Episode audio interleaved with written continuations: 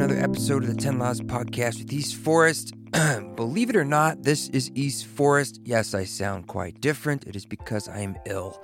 I, I, I hope this isn't like horrible to listen to. Uh, it's just nature does its thing and it changes my voice. So here I am. Uh, but I still have an episode for you this week, and I recorded it before I got sick, so my voice isn't so strange and garbly. Uh, but this week, I have an episode with Matt Kracht. Matt is an author and an illustrator, and uh, I'm going to tell you who he is via Peter Broderick. And uh, I just released two of the songs that Peter and Broderick, Peter Broderick and I recorded for our album Burren. That is coming out March 17th. Uh, but we just released the first two singles, Resurrect Inside and another song called The Baron Burren. More on that soon. I hope you're enjoying those songs. Uh, I'm really, really happy to get them out into the world. But when Peter uh, arrived here in December to do the final mix on the album, he had picked up this little book, and he picked it up in Sisters, Oregon, when he was, uh, you know, out there. That's where his, his mother lives. And the, the book was called "The Field Guide to the Dumb Birds of the Whole Stupid World." And it's filled with illustrations and descriptions of birds that are quite humorous. And he had, he and I had lots of belly laughs over this book, and it and it talks each each bird is kind of disparagingly described. And we thought it'd be funny if uh, Matt did our album liner notes for the record we were working on. We, we didn't go that far, but I did reach out to Matt and I said, Matt, I love your book. I love talking about creativity and and humor is always great. And I'd love to have you on to, to hear more about the process and get into this. So that's what we did. Um, so thanks to Peter for introducing it to me, and thanks to Matt for coming on. And I'm sure that you're going to enjoy it. Uh, and in, when I'm recording this tonight, I'm actually doing one of our monthly Zoom councils. And I just want to say thanks, thanks to our council. Our council is on Patreon. I want to say thank you to Carl, Janet, and Catherine, who signed up recently to be council members on Patreon. That's patreon.com slash East Forest. It's a great way to support the project, support this podcast, and all things like that. Um, and I want to thank all our council members who have, been supporters for a long time. It means a lot. Uh, I should probably stop talking, but I'll just let you know I'm going to be at South by Southwest soon with Rada. We're going out there to do a, a panel with Numinous. I believe that is on March 10th, which is a Friday. Let me see, is that correct? Yes, March 10th. So it's the weekend before. It's like the tech weekend and stuff. Looking forward to that. Uh, come, come check us out and say hello if you're going to be over in Austin for South by. And then after that, we're going to be at the Treefort Fest. And I'll be playing on Sunday, both with uh, Rada to accompany her yoga class earlier in the day, and then I'll be doing a, a music set, uh, ceremony style in the brand new Treefort Music Hall, which is a venue that they're they're rapidly trying to finish right now so that they can use it for Treefort and many other things after that. So I'm very excited to uh, play in that new space and uh, check it out. All those dates are at eastforest.org, along with other things that we are announcing in addition to uh, this new record that we're rolling out with Peter Broderick on Bright Antenna Records. So very excited about all that. But for now, we're going to get into this uh, wonderful conversation with Matt Kracht, and I will play you at the end of this conversation uh, that new single, Resurrect Inside. But first, here's Matt. So, a little background for our listeners. I was recording music with Peter Broderick, I don't know, a couple in December. He was here and we were doing a live stream and doing some mixing, and he was in visiting his mom in Sisters, Oregon, and he had picked up this book and he he brought it in. He, he was just laughing so much. He's like, "Man, you got to check this out." And then I was laughing so much, and he left it with me because he he knew how much I enjoyed it. And I bought one for my dad for his birthday, and it's your book, and it's one of several books you have out there. But um, we'll we'll we'll, read from it and talk about it. But uh, thanks for thanks for being willing to come on the show. Yeah. Just so we can uh, learn more about you, but also just honor what you made. Thank you. I'm super. I'm stoked to be here. Thanks, man. So, bef- I do want to ask some questions about how this was made and who you are and stuff. But I really would love to start with maybe we could just read something. And I had Yeah. um, so the book is called "The Field Guide to Dumb Birds of the Whole Stupid World," and it also has illustrations in it as well. See, people can't really probably see the illustrations unless they're watching this on video, but um, it's it's lots like every page is a different bird, and like this one is this is page seventy eight. This is the tawny fuck munch, Oh yes, the tawny fuck munch. and that is not its uh, Latin name. This is a you know every bird gets a new name. It's got a nice drawing of the bird on a branch. He looks a little grumpy, and uh, it tells us the region they're from. But then it basically is a description of Yeah. this bird. And maybe you could read us about the tawny fuck munch. Yeah, absolutely. Uh, so the tawny fuck munch, Latin name Podargus strigoides. I struggle with my Latin pronunciation because my Latin uh, education ended in seventh grade. Um, the common name of this bird is the tawny frogmouth, and it's um, it looks for those who can't see it, it, it looks a little bit like a very small owl, um, and they're from uh, well, we'll get into that. So it may look like an owl, but trust me, this big turd is not a real bird of prey. While carnivorous, it's technically a frogmouth and related to the nightjars. Its talons and legs are weak as shit, so it only catches its prey, mostly insects and slugs, and maybe the occasional frog or slow moving mouse, with its beak. They are found across most of Australia in multiple habitats, including the suburbs, which they like to disturb with their deep, continuous nighttime grunting. Fun fact Tawny frogmouth are nocturnal hunters, but sometimes during the day they will just sit with their mouths hanging open and hope that a bug will fly into it because they are that fucking lazy. All right. There's a little picture of it with its mouth open saying, waiting for a bug to fly in. Yeah. Yeah. Uh, I'm going to read one. Please, yeah. just here. Um, this is uh, page 62. The yellow butt gargler. Uh, the common name is the yellow rump warbler, but this is the yellow butt gargler. Uh, visit any mid elevation con- con- coniferous forest or suburban backyard in North America, and you'll probably see this little brown and yellow son of a bitch perched somewhere at some point. Technically, it's four different sons of bitches. In the early 1970s, the American Ornithologists Union decided to lump the myrtle black fronted Goldmans and Audubon warblers into one species because they are all basically the same stupid bird. Predictably, these birds these bird scientists are now arguing that it should be re-separated into four C species, a single species, or four. One thing is certain: who cares? yeah. Um. So okay. So now we can go backwards a bit. Why did you? Uh, how in the, the world did you decide to write a book uh, making fun of birds? And calling them all sorts of names and drawing pictures of them at the same time. Do you, do you want the shorter version or the long version? Uh, well, s- slightly condensed. So I know you told me to interrupt you as needed. Yeah. Okay. So so, yes, will. perfect. Okay. So, well, the story of how it became a book is is connected to the story of my youth a little bit. So let me jump back. We're going to jump back to fourth grade, um, public school, Tacoma, Washington, and um, I had this amazing fourth grade teacher.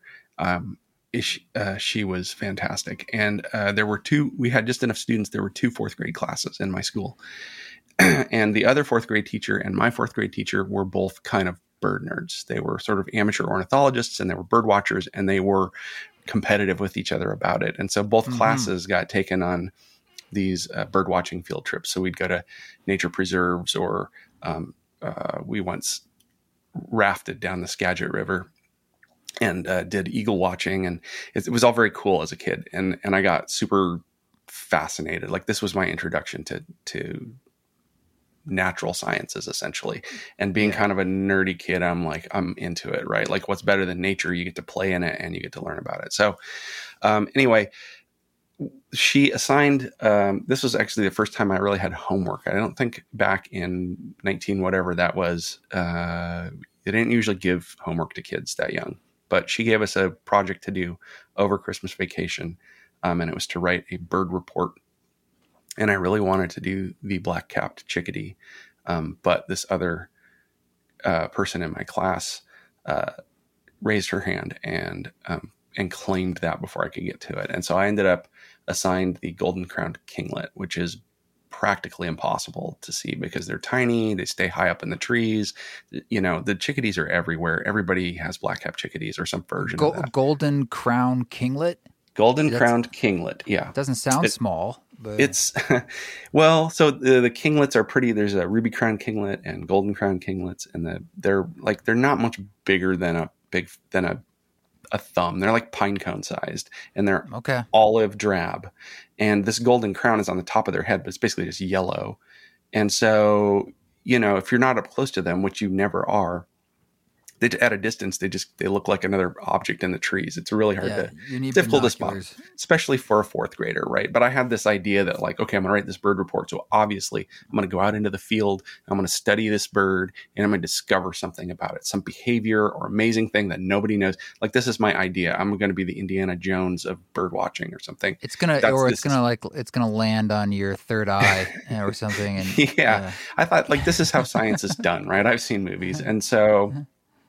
Um, long story short, I did not get a, ch- I never saw this bird. I mean, I dragged myself all over and my shoes got wet. I got cold and I, and I never really saw it. And I sort of gave up early on that because it just seemed impossible. And then, you know, two days before vacation is over, my mom is like, have you written your bird report? And I'm like, no, because I haven't seen the bird. I can't write it. And she's like, BS, you're writing it. There's the family set of encyclopedias. This was back when, you know, people still had encyclopedias. that was the internet. The internet That was, was, the like internet. She said, 25 the ency- "You have encyclopedias. Yeah. I will take you to the library, right?" And we have this Sibley's field guide or whatever. And so, so I wrote this report, you know, crying basically on the last day of Christmas vacation, and it, and it sucked, and I knew it, and um, and I and I titled it "The Bird Report," and uh, I turned it in, and you know, it's it's fourth grade, so it was fine. Um, but it was the first time I felt I really felt this sort of I always thought like, hey, I'm smart. I can learn anything. And like I felt this sort of crushing academic. It was my first brush with academic failure, let's put it that way. And for some reason that just kind of stuck with me. So anyway, I got over it. I moved on with life. And uh, years later, this was in I think 2017-ish. Uh, I'm taking a walk with my wife. We live in Seattle at this point, and we're walking at uh, Lincoln Park, which is this gorgeous park along the water. And we're walking along this path. It's probably, I think it was New Year's Day actually. And it's bright and crisp out and it's gorgeous and the water is sparkling and I'm just having a great day. And I look to my left and right in the brush, you know, to my right is the water. I look to the left and right in the brush, there is a golden crowned kinglet.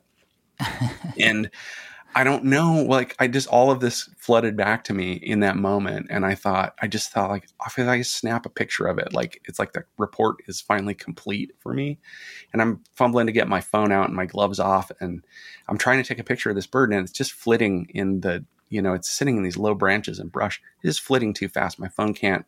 Every time I take a picture, it's just a blurry thing, and it looks just like uh it looks like a, a blurry leaf, like out of focus, basically.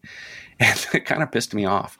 Um, so I'm back at work the next week and I'm sitting waiting in a meeting and I am a little irritated because nobody else has shown up and, and I'm I'm the only one on time. And so I'm I'm doodling and I draw a little picture of this bird. I, my uh, my job was creative. I did creative at a big company and um, and so I was a designer and and um, and work with designers and writers. And so I, I, was always doodling and, and I doodled this little bird and a friend said, that's hilarious drawing, but it looks like you were angry when you drew it. And we laughed about the idea of like a, an obsessive bird watcher who hated birds. Like it just seemed so absurd. Yeah, yeah. The, people who are into yeah, birds, exactly. you know, it's like this, this sort of love, but I, but I, I just, there was something about it. And so I started writing some of this stuff and, uh, at first it was a blog and then I got incredibly lucky and, um, and my literary agent reached out to me like, like this doesn't happen. Literary agents don't contact authors and said, Hey, this, you, do you have representation? This needs to be a book. And, and that is how, that is essentially the, the, the generative, Yeah, yeah. you know, story of, of, of Well, that's how these things happen, right? I mean, all good art is when it's what excites you. Yeah, like think genuinely, whether on any level, whether it's it whatever something about it lights you up, and of course, I mean the same thing happened with me in music in a sense that I spent many many years trying to do things that I I don't know. I, you also have to find your voice, and and there's many hopefully lots of voices you get to express, but it's just that genuine aspect of it is what makes it fun for people, and Yeah. uh, yeah, it was it was it was. I like to say I did it as a lark, which is I, I like puns, uh, but um, yes, yes, but it was really it just you know when i started the blog initially it was uh, so my friend and i had laughed about this and um, i should say colleague but he's actually my friend.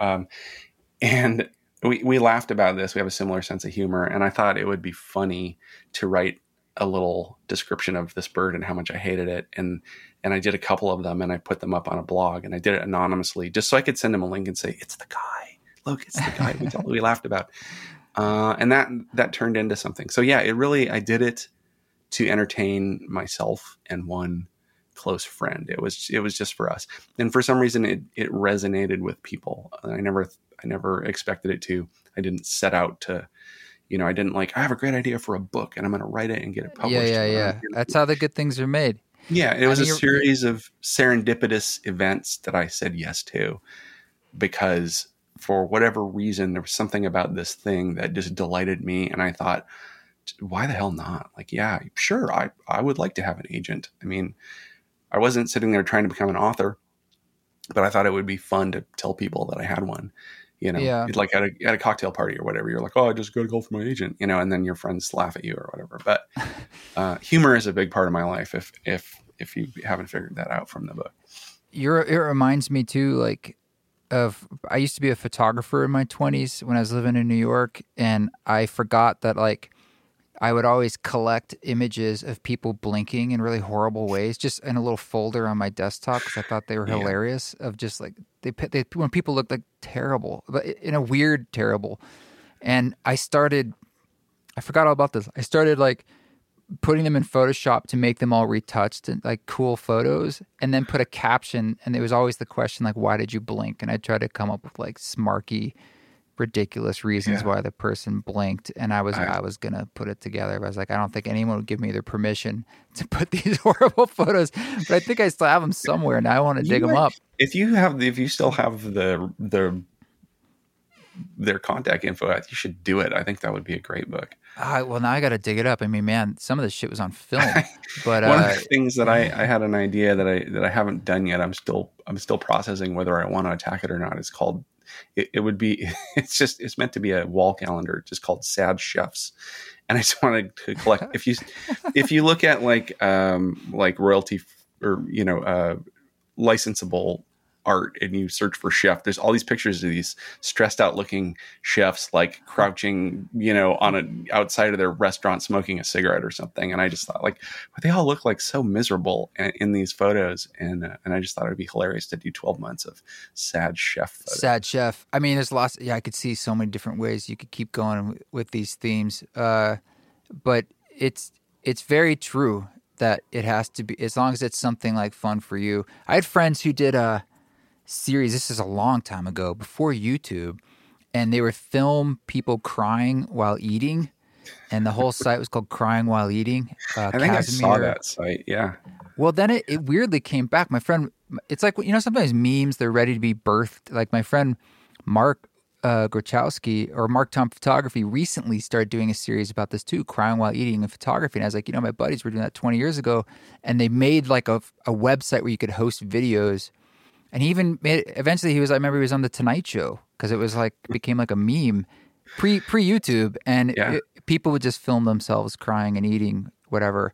And I think it was just, it's funny to you see someone crying and they take like a pause to get a little more cake in their mouth or like to eat some cereal or you know and then they go back to crying uh, it's Uh. ridiculous but uh, I don't, you know, what I think is interesting about stuff like that is um, sometimes it's like it, it is ridiculous, but why is it so compelling? And and sometimes it's just compelling to me. You know, like you need a you need a, a check from from your friends. Like, is this funny or is it just me?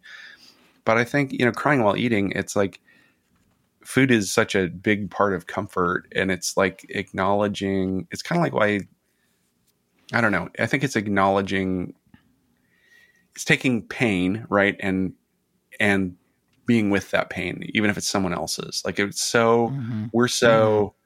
Um used to avoid pain avoiding pain, emotional pain, physical pain, all of that stuff. And it probably makes sense, right, in a lot of ways. But we're just really uncomfortable even with seeing other people's pain. And that's why sometimes some of the biggest laughs in movies or something where you feel bad laughing is like when somebody something yeah, happens to best. somebody. And, yeah, and and I I do have wondered if if like there's a there's this through line sort of in in stuff like crying you know sad chefs crying while eating. Maybe even a guy who's angry at birds is that it's this recognition of a certain type of pain that none of us feel that we're able to acknowledge in some way.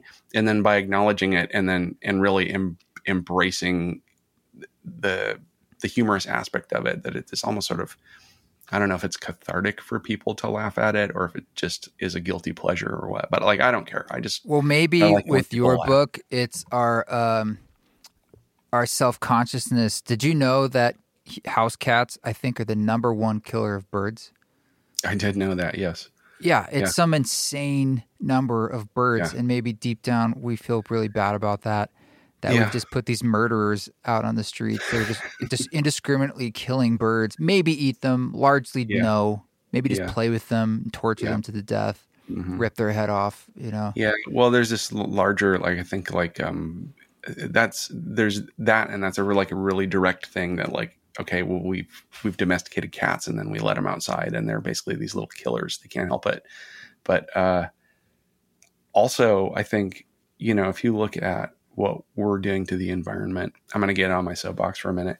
What we're doing okay. to the environment as as as humanity, right, and the ways that we're screwing it up, have these sort of uh, consequences that are not immediately visible, but but that are like we're all sort of aware of it. Like we're sort of aware of the fact that we're messing up the climate. And if you're sort of aware, yeah. yeah, if you're sort of aware of that, then you might be sort of aware that that's killing off a lot of pollinators like bees and various insects and things. And you kind of think like, well, so some insects die. Who care? I hate insects. But there's all these birds that then live on that, right? And then what do the cats eat? You know what I mean? When the birds are dead. So we've created this this sort of you know thing where we're having these we're dropping these pebbles and the ripples are are bigger and we don't like to acknowledge that because um, it's inconvenient to think like you know, I probably shouldn't let my cat outside. And I probably shouldn't drive a car that uses gasoline and I probably shouldn't do all these things. And you have this sort of guilt and shame, I think. And so then again, acknowledging it and laughing about it is maybe, I don't know, part it's of it. It's a diffuser. It's, it, I mean, yeah. humor and comedy, it's like, I mean, I said this to Duncan Trussell on the show that I was like, I think, you know, comedians maybe are the modern shamans. And he's like, oh, Christ, never tell some shaman, never say to some comedian he, he thinks he's a shaman. But what I'm trying to say is like, you know, they're like the court jesters that, especially today, it's like it cuts through on a lot of levels. One, you know, things we need to release, energy we need to release, but yeah. also shining a light on yeah. some yeah. of the problems. Uh, I, I, think that's sure. true and and you know like so in in the books that i've done so i've done two bird books. I have a book about bees coming out in uh, on the 28th of march uh, called omfg bees. And um, i don't you know in my writing I, I, like to be informative right? I don't i don't so i'm not shooting for educational i'm shooting for funny. And but i do that by looking at the the actual facts of these little creatures and i find something that's interesting to me and i find a way to joke about it and but I, I never sit there and go like we're screwing up the environment and and we suck and we should change everything. There's a little bit of that at the end of bees because they're so critically important to like yeah that one actually, actually is the, like the ecosystem. like those yeah. are gone we're screwed but um but but i think that like just like there's a certain level like what i maybe i'm patting myself on the back but i think that like when people read something like who are not going to read about entomology and like I dove I dug through so many like peer reviewed scientific journals and read the most god awful boring scientific stuff to to get at what was funny about them and and people aren't going to do that. But if you write this cute little thing and it's kind of funny and you laugh all the way through it and you learn something about it but guess what? Now every time you go outside and you see a bee it's not just that thing a bee that you see sometimes and maybe you're afraid of being stung but it's like shit this is like this tiny little member of the life on this planet that I am intimately connected with, whether I want to be or not. And so I think maybe same thing with birds is that people people love birds in part because they're wonderful to to watch and they're fascinating. But we're like all connected to them. Like we are part of nature, whether we recognize that anymore or not. Like we're animals too. Well, I'm gonna read one more. This is the uh, Yeah. the red-tailed fuck, commonly named red- red-tailed hawk. Look at this smug fuck. You can tell he thinks he's some kind of hot shit, but don't be fooled. But he because he often gets chased around by smaller birds such such as crows. He can be found just about anywhere in North America, even in big cities like New York, which might be why he's such a prick. He sometimes kills pigeons, so that's a plus. But basically, he's just another asshole with talons and a high opinion of himself. it's got a picture of this red tailed hawk, and it says on the tail, always showing off that bright red tail. No one cares. I like that one. yeah, it's funny, man. You know, like speaking of like cats, for instance, like yes, it's true they're the biggest killer of birds, and I think the second biggest killer of birds, I think, is windows. And it's not like Yeah. we're not going to get rid of windows. It's just a, you know, it- it's horrible. You know, when you see a bird just smash into a thing, it's Yeah. like it has no way of knowing that thing's there. Can you imagine if us like just every now and then uh, there's the equivalent for a human being. It's like you, you know sometimes the ground disappears and you just you're gone. You know Yeah, you can't see it coming. if people well you know the what you can there are things that are recommended if you have like a window that birds fly into a lot maybe it's a big window or maybe it's the placement sometimes it's the fact that like uh, it's interesting there's a now I, I forget the name there's an architect who has started designing buildings uh specifically to avoid problems like this but like what happens to people like they have a like some beautiful trees in their yard, right? And then they place this big window so they can look at it. And from the outside, that Yeah. window is just a big mirror. It just looks like more trees, and the It's bird is like, "Cool, Yeah. I'm gonna fly through those trees." It's a trap for them, basically. So, yeah. So this architect has started designing with certain types of glass that are non-reflective from the outside, and and so that we can, you know, it's like people aren't going to not have windows, to your point, but that there are things that we can do if we're aware of it. But You can put common- bells. You can put bells on cats, right? you can put bells on cats. The common thing they say is like, oh, you know, put tape streamers and and doodads and stuff to your windows, put stickers, and it's like, yeah, you can do that, and that will help the birds. And most people aren't going to do that because they're like, yeah, my house, the outside of my house looks like shit now, right? I just have shit taped to my windows Yeah, and like people don't do fluttering. that. It- Yeah. yeah, people don't do that. Some people do. Some people who are like they're more motivated to avoid birds flying into their window than to, you know, they're they're, they're not. They're, I guess they're they're not they're not house proud. Let's put it that way. And but for a lot of people, it's you know we have these sort of societal norms that we that we stick to. Um, Well, I talk it- in my Go, go Go ahead. ahead. Go ahead. I was gonna say, I talk, I talk in my book about bees that's coming out on March 28th, which you can pre-order now. Um, oh, okay. We'll the- put it in the show notes. yeah. Um, that, uh, you know, like to a bee who, who is a pollinator, like a perfectly manicured lawn is basically like a, just a field of death for them. There's nothing for them to, they need pollen and they need nectar, right? This is what they live on.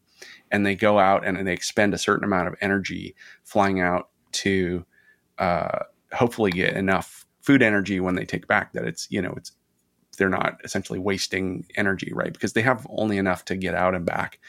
Um, so if yesterday there was a big pile of clover on your lawn, and and then today you mowed it down, or you you you killed it off with weed killer or something, and they they fly back to this spot, and there's no food, they've wasted all this energy.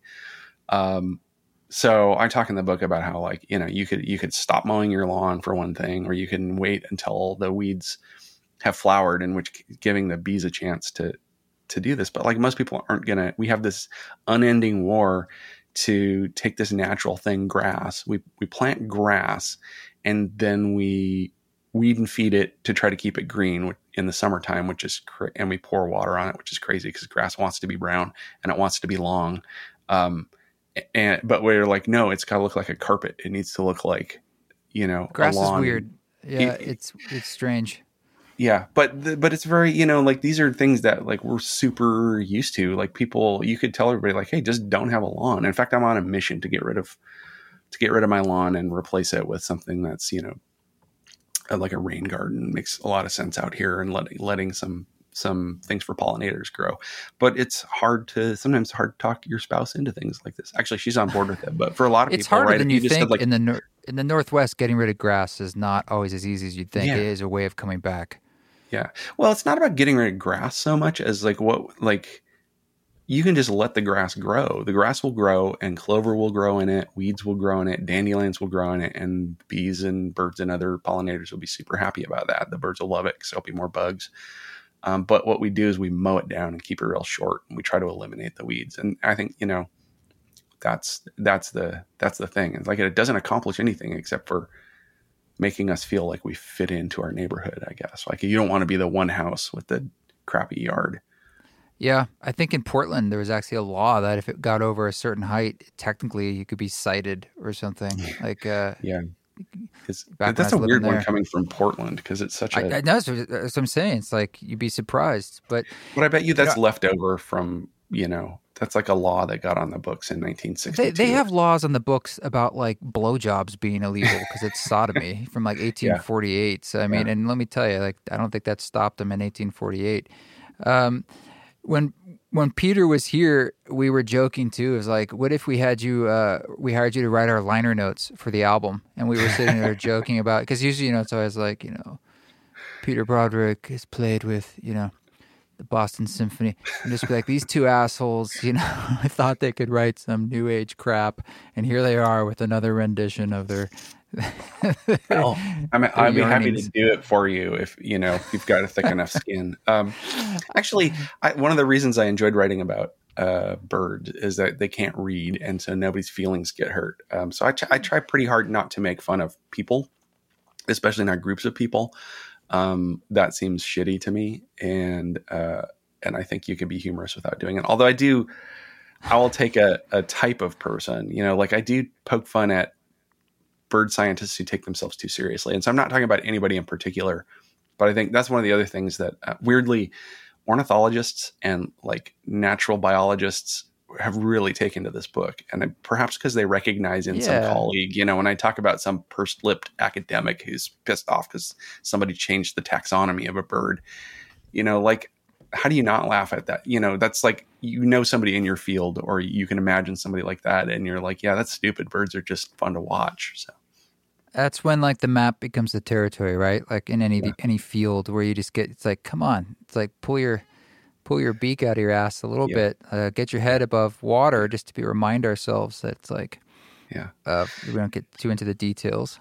the science is really important and i like i'm a, actually a huge fan of science and scientists but i think that if the the pleasure in the just the miraculousness of take any bird and start looking at like its feathers its beak its eyes and its behavior and, and it's just fascinating and they're usually really beautiful in some way shape or form and they're just these i don't know they're just endlessly fascinating and it's enjoyable like people people put feeders in their yards so that they can just look at birds eating, right? Like, why do people do that? So, yeah, I think when people get really into the science or the, or even the sort of um, politics of academia or, or environmentalism or things like that, like what, what is most important maybe to most people that just that sort of rudimentary connection to nature and feeling like connected to it is, is the enjoyable thing. The science is important because we don't want to lose that connection, but uh, you have to i think you know humans probably like watching birds because it makes them feel connected to nature that would be my guess Yeah, and, and they're they're beautiful, and, and typically they have pretty songs, and I mean, but it's it's look, it's just it's fun. It's funny to like pick apart things that we don't normally pick apart Yeah. too. That's also, I'm sure, a Yeah. lot of the, the humor. I Yeah, mean, I love all, I love just all the different names you just come up with them for. You've got the African suck puppet on the back. the rock pipit yeah yeah, um, yeah i mean that's a big uh, that's often how i start is like i i see a bird that looks like it would be fun to draw and it has a name and now it's sort of like um, i can't help it like for a while i had to like focus on it but now when i see the the common name of a bird my brain instantly starts trying to rhyme it with like foul words and and you know yeah. You got the California smug jerk, the Yeah. goddamn magpies, yeah. yellow butt gargler. Yeah. Some of them, you know, I hope I, I, I usually try to to make it so that like if you if you're familiar with this bird, like you're going to recognize what it is by the by the sort of schoolyard name that I give it. Somebody who actually complained about my book on in an Amazon review was like, he's good. He just gives them like schoolyard insulting names and you know and i was like yeah that's right. That's it is what i do. And it's funny. A lot of people think so. Yeah they didn't get it you know if you're not pissing off a few people it's not very good art right that's the I, uh, yes good. i agree i mean like and nothing is for everyone if you've written something that is for everyone then i guarantee you it's garbage um, it wouldn't be published or maybe well it might harder. be uh, and it could even be, be really popular but it's not going to be good art you know what i'm saying like is because you're writing for like I don't write for everyone else. I write I write for me. I write the stuff like if it's not funny, I don't write it. And it was not funny to me, I should say. Whether it's funny, that's up for everyone else to decide. But Warhol had a great quote about art. He said, uh, while everyone else is trying to decide if it's good or bad, make more art, right? Like, so you may make yeah, a piece yeah and then you forget you put it out there and you forget about it because the your job is making the art and everyone else can argue whether it's art or crap or whatever but and i've been lucky because people have enjoyed what i've done yeah you were telling me before that like you did have to take a leap of faith a little later in your life than maybe into the creative field and that too that sort of key decision uh, to follow your creative inklings and bliss mm-hmm was critical. So, yeah. I mean, often I find that people are either pushed that way, like life, something happens where you actually, it's almost like the decision is made for you, or that it's it's sort of like that opportunity comes up again and again in different ways in your life until you finally say yes. Like the soul sets up the lesson until you learn idea. Yeah. I, th- uh, I mean, I think I think that's true. For me, um, it, you say like I jumped into it later in life, and that's true in one sense, but it's also not true at all. I just avoided it for a lot of my life because when I was yeah. when I was a kid, like all I wanted to do was draw pictures and write stories, right? Like I was always working on. I would have like a, like a, th- a little notebook of you know wide ruled paper and um, and I would be writing a story about pirates or ghosts or something like that and would draw pictures to go with it. And this is, know, what are you doing? I'm writing a book. I'm writing a book, right? Like, because you know what could be better my parents would have to be like you need to go outside now and climb a tree or something because yeah. you know you're going to atrophy physically if you just stay inside doing this and um fortunately i enjoyed climbing trees a lot too but uh yeah, but that's like what I wanted to do. And then, you know, I won't give you my whole life story, but I ended up, you know, I went to school and studied art. I went to college thinking that I would uh, go into science, actually, right? Like I was good at, pretty good at math and, and I really liked science. And I thought chemistry or physics, this is like my jam. Turns out you need to be good at calculus for both of those things. And it's, that's always the thing. That's fucks you up. It I sucked so hard at calculus. Like I, I dropped the class. I talked to the professor, and we both agreed I should drop the class. And this is on like day five. I'm just like I don't, you know, like I thought I was good at math. I got an A in AP mathematics in high school, but this is like a thing my brain just won't do.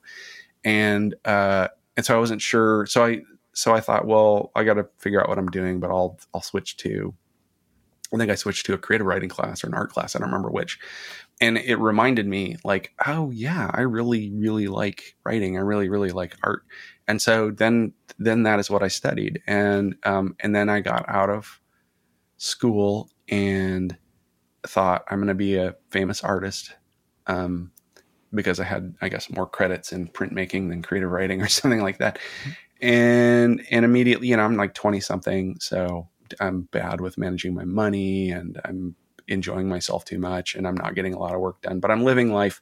And eventually I got sort of tired of, you know, I don't know, always being worried about money essentially because as a, as a straight artist, they teach in, it's interesting. I don't, this might be a little different now, but when you study art in school, they teach you how to be an artist. They don't teach you how to be a business person. They don't teach you about how to get paid as an not. artist because I, I, hate to say this, but I really think like uh, at least traditional the traditional academic art world is like all it does is produce new art teachers because you send somebody you teach them how to be an artist and how to learn about art not how to provide for themselves and there's really no like job market for artists. You have to go out and make it yourself.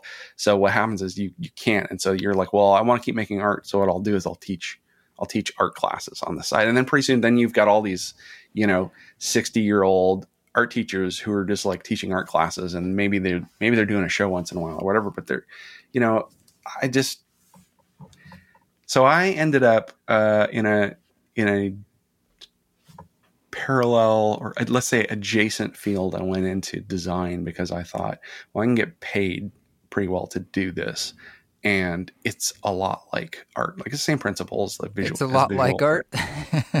well, it, it is, but it isn't. I mean, like sometimes you can do a piece of art and use it in a design, but ultimately, design is when you create something based on someone else's specifications. You're Fits given an assignment. form. Yeah. yeah. And so, and I was doing, um, you know, visual design uh, graphic design, and so uh, I might have, you know, I have to. It's a creative problem that you attack, and often you're using principles of of um, balance and color and and how to move the eye around and all these things you learn about in art school. But what your your goal is to communicate like this is the best coffee you can get. So come to this coffee shop and get it. Um, and you're not at the end of the day you put you you use all that creative effort to serve someone else's usually commercial purpose. Not always. I mean, I've done pro bono work for foundations and things like that. And by the way, uh, man, people who aren't used to paying for design are terrible clients, even if they're doing something great for the world. You, Um, you mean other artists? Yeah. it's like, no, I'm, I So- mean, I, it's it is hard to uh, turn any of this stuff into a commodity. Same thing's true with music yeah. or any art. It, it is hard to like you weave it into the world of commerce. You well, you can't. I mean, you can, and so like you could, like I'm sure you have the the knowledge and skill and experience. You could take a job writing a jingle for a company, right? And they would say like, we like how you like how your music sounds. Could you do like a, a, a thematic, um, little five second music piece that we can use as a bumper on our videos every time, and it'll become associated with our brand.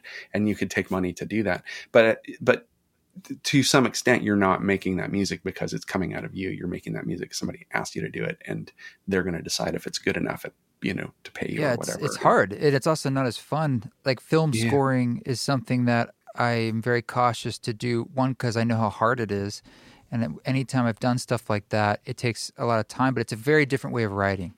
Yeah. You're trying to like fit a, a you know a, a brief or a cue, like the length. Everything has to be fitting to like what it is, and yeah it, it is admirable. You know when you do that kind of work Oh, of any kind of art because it, it is actually quite difficult to not put yourself aside a little bit and yeah yeah i spent job. i spent a quarter of a century in the in the design and create you know pr- i'm air quoting for the listeners creative professional world right? And i had a pretty i had a pretty successful career in it. I did pretty well and i got to work on some super cool projects and actually i met some of the greatest people in the world that I, like they're still you know I haven't haven't been in that for a while but like my closest friends are still from that because there are other creative people who were using their talents to do this. And so what's interesting is they all have this other thing that they do right? Like i'm a i'm a writer right? I'm a copywriter Right. and i write copy and they write great copy but that guy is a musician he's in a band. And this other person who you know is is a film director or whatever he also makes his own films or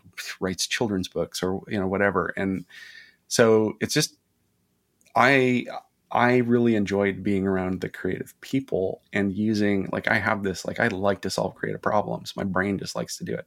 But to get back to my story of this sort of roundabout you know this this long sort Well, of there was a time when you decided to, to leave that comfort. Yeah, that's well, what's it- interesting to me. it sort of got decided for me. I got laid off, and what I There you what go. I chose what I so I got I got shoved out of the door of that world, and what I the the the choice that I made was to not go back in because typically when you get laid off when you're at my level you take a couple months off and then you start applying at other big companies um, or sometimes small companies that everybody just wants to work for because they're cool.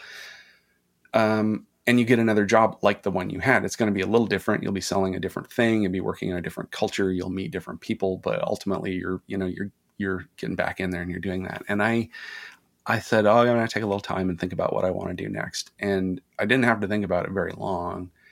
I realized I don't I don't want to go back. I've done that for 25 years, and there is this sort of internal itch that has been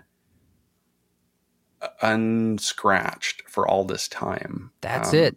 That's the key, right? The internal itch. Yeah, that's like, you know, like knocking on your, to, your door. I need to do my own thing, and it was interesting the day that I the day that I got laid off, um, along with everybody in my department, basically. Uh, you know, of course, we went out, had some drinks, and I, I took a cab home, and and on my front step was a, a, box that had been delivered, and it turned out to be the uh, the advanced copy of my first book um, you know, which I sort of it had been this sort of side. I wouldn't even call it a side hustle because I wasn't hustling. It was just like I got like, hey, we should publish a book. Okay, I'll get an agent. Hey, here's a publisher who wants to do your book. Okay, we'll never sell any, but fine, I'll finish the book. Oh, here's the f- copy of your book that's getting published now. And I opened it up and I just thought, you know, like maybe I don't know if I believe in signs exactly, but but in the way that you can sometimes if you if you're struggling with something you can just flip pick any some people it's the bible some people it's other texts but you can literally like you can flip any book open and read a paragraph with and and often there'll be something if you're lensing it through like this thing that you're struggling with there's something there that's going to speak to you it's going to give you some information and i don't think it's because the universe made you pick that paragraph. It's because the you know what you need to do is, is already there in you you're just struggling with accepting that or uh, you know. So i saw this book and i i just you know it had been this series of like do you want to do this? Yeah okay okay okay. I was saying yes and then things kept happening and i thought i'm just going to say yes to this. And so i made the very this was the very scary decision at, at you know age 40 i was 48 at the time i think and to not go back to a really successful career to instead do this other thing that statistically no one you know like you don't don't if you want to make money don't become an author because it's like saying like i want to make money and i like playing basketball. You can't just go play for the nba right? Like there are a lot of great basketball players who never get the opportunity to do that because there's only so many spaces you know? So i've been incredibly lucky and you know maybe it's because I don't know. It's just just dumb luck. Nothing means anything, or maybe it's because I was meant to. I don't really. I try not to worry about that well, I, much. Again, I think it goes back to because you're you're following something that's authentic for yeah. you, and that's yeah. really a critical piece here. And I think that's also inspiring for anyone who's got that that itch yeah. uh, themselves. And I think that is the north star that needs to be kept in mind for everybody. I think yeah, that's important. Some I've had uh, people.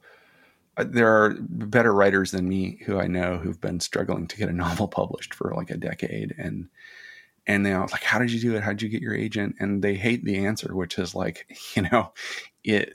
They called me, man. They it fell into my lap, and I just said yes. You know, uh, but the th- the thing that allowed that to happen was I made the work and I I put it out there. And also I wasn't I was totally not precious about it because I didn't see it as something I was putting out for other people to consume. You know, it was just for me and, and a friend. And uh, so the the fear of failure was extremely low for me when I created this stuff because well, that's a kind of freedom in itself. Yeah, it, it was. Right? It was. You loosen the grip.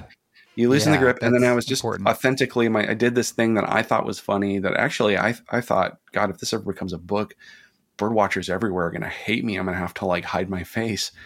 Oh, the opposite. Yeah, yeah, the opposite has yeah, happened. A mob, a mob of bird watchers. yeah, come out. the opposite has happened. Far which, away. Yeah, it surprised me, but I think that I was just able to be authentic doing it. So when people are like, "Well, how you know I, I have this thing? How should I do it?" I'm I think like man, first of all, make sure you're doing it for you. If if you're not, if you're like doing it because you think like this is a good way to get this X or Y, it's just going to be harder. It's not impossible, but it's going to be harder. But then then accept the fact that like if you're doing it for you, this is, comes back to Andy Warhol quote, right? If you're doing it for you, that the world is going to decide whether you're doing good art or not, and that could just have to do with what you know when you're doing it or who sees it or or whatever it's not like that's out of your hands. What's in your hands is do you get up and do you do that work and do you put it out into the world where where people can get at it. I mean, you need to try to put it where where people who you think are going to enjoy it might be likely to well, find it, it. But I think the act of just creating it is more than enough. Whether or not it's considered quote unquote good art, it's it's art. It's just yeah. you know if it's popular it becomes popular, fine, and if it's not, doesn't mean it isn't uh, Yeah. good. I, but Yeah. the, the act of creation is just like the most important thing uh, for any of us, no matter what we do with it, whether it becomes a public form or not. And Yeah. so I think that's why you did this because you're enjoying making it. And so, Yeah. you know, the fact that it got out Yeah. there in the world and is a thing for you and becomes part of a job, that's amazing. That's cool. But Yeah. it's like, I, I I feel so incredibly grateful all the time. I mean, it, it is a struggle at times for sure. Um, my finances are, you know, like you you don't know how much you're going to get paid each year, and um, and it's largely dependent on does your book do well or not, and that's affected by things like like the book that you have was uh, supposed to come out uh, three months earlier, which would have positioned it to be like a great gift for Christmas gifts, but because of COVID stuff, it sat Yeah. on a ship and came out after Christmas. So, which is like not the, you know, end of December is not the best time to launch any product, generally speaking. It's done, it's actually done really well. And in, in part because I had the first book, you know, so I already had a bit of an audience. So it's, it's worked out all right. But my, my advice is like, man, do it because you love it. Like whatever you're doing for, for money, like don't quit your day job until you feel pretty confident that this other thing's going to work out because you can do it on the on the side and the thing is is if you're enjoying doing that and even if it never turns into some lucrative career um you're still doing it right like isn't that better than not doing it yes, it isn't it is. like my wife and I talked about, you know, she left corporate before I did. Like she was really burnout. She had these really high level, high stakes, um, high demand jobs in corporate for for many years. Um, believe it or not, she's a librarian. She's a corporate librarian. She studies, uh, um, what do they call it? Um, competitive intelligence. She's a competitive intelligence analyst. Jesus. And yeah, it's like a spy, but but not undercover. Sorry, but anyway, so she left first, and and then when I was like, "Honey, I'm," you know, I lost my job, and I don't think I want to go back to another one. And we decided to take that plunge and just sort of follow our paths uh, because we both well you know we're not getting younger and you you know i like i was already feeling like a lot of regret in a lot of ways like i don't now but i felt regret for all those years i hadn't been making art because i was using those same muscles and and to to make design for a company and and we just decided you know like let's we have this this vision or this dream of like how it was centered around like what kind of lives do we want to lead like what do we want our life to be like every day when we get up like how do i want to feel what do i want to spend my day doing because we have a limited number of them and and for me that's like making art and writing and and and like I would just like, especially when you're starting out, you're like, I don't know if anything will ever come of that. I could do that. I'm 52 years old. I could do that for 10 years and never make a great living at it. And then I'm 62 years old. And at some point, I'm going to be, you know, wanting to settle down and, and relax or whatever. But I was just like, well, no, I'm never going to, hey, first of all, I'm never going to stop wanting to make art or writing. So I'm just going to keep doing that anyway. But you don't know if it's going to work or not. But, but at the end of the day, if it if it didn't work, if you're on your deathbed and all those years you spent writing or making music or or creating your movie or whatever it is that you're passionate about, if you're on your deathbed and you spent all those years doing it and it didn't turn into quote unquote success, isn't it still like a win over lying on, your deathbed and and thinking like I wish I would have tried that to see, right? And, you know, it's like better to It's better to- always good to take a risk, and I would just say, may we all have the privilege to be to even be able Yeah. to, and uh, that is my prayer for the world. But um, with the time we have left, I would love it if maybe you could read one more, and I Yeah. could suggest some if you like. Please. What's your? I don't know. Do you have a favorite? I don't, uh, you know, I've, there? I've tried to figure that out. People always ask me, and the truth is, I I don't have a favorite. I love I would say either maybe the Himalayan woodfucker or the Stupid Eyes. Let's do. Oh, Stupid boy. Eyes is 108. That's a very auspicious number. Oh, is it? Yeah. Okay. 108. Well, let's do that then. Um, Okay, so Stupid Eyes is a drawing of a little bird that's gray and sort of yellow with kind of big bulgy eyes. Yeah. So uh, the common name of this bird is the silver eye. Um, sometimes it's called the wax eye or white eye because they have like they have little black eyes like a lot of little birds, but then they have this big ring Like of a big white eye. feather around them, and so it makes it when you look at them, Oh, it makes their eyes I look see. like a huge eye um, looking at you. Yeah, if you're looking at the drawing, that white part is actually it's actually part of their plumage. It's feather, and so mm-hmm. yeah, exactly. And so it gives, but it gives the impression of this really huge eye with this really little pupil. So, um, stupid eyes, common throughout the islands of the Southwest Pacific. This chatty little songbird is only about four inches, and for such a tiny bird, it sure packs an awful lot of stupid.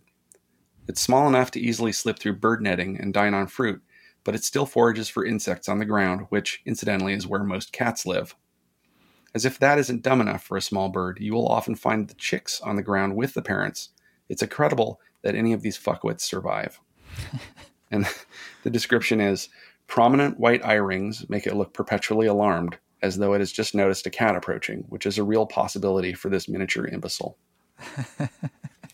let's do. we have time. man. Let's do the other one. Let's do. Yeah, Let's yeah. do the Himalayan woodpecker real quick. So the Himalayan woodpecker, also known as the Himalayan woodpecker, uh, quite common in the Himalayas and the northern regions of the Indian subcontinent. This pied Picidae, which is the bird family, is interchangeable with nearly every other goddamn woodpecker in the world. Medium sized, black and white. The males have a red crown. It forages tree trunks for insects. We get it already.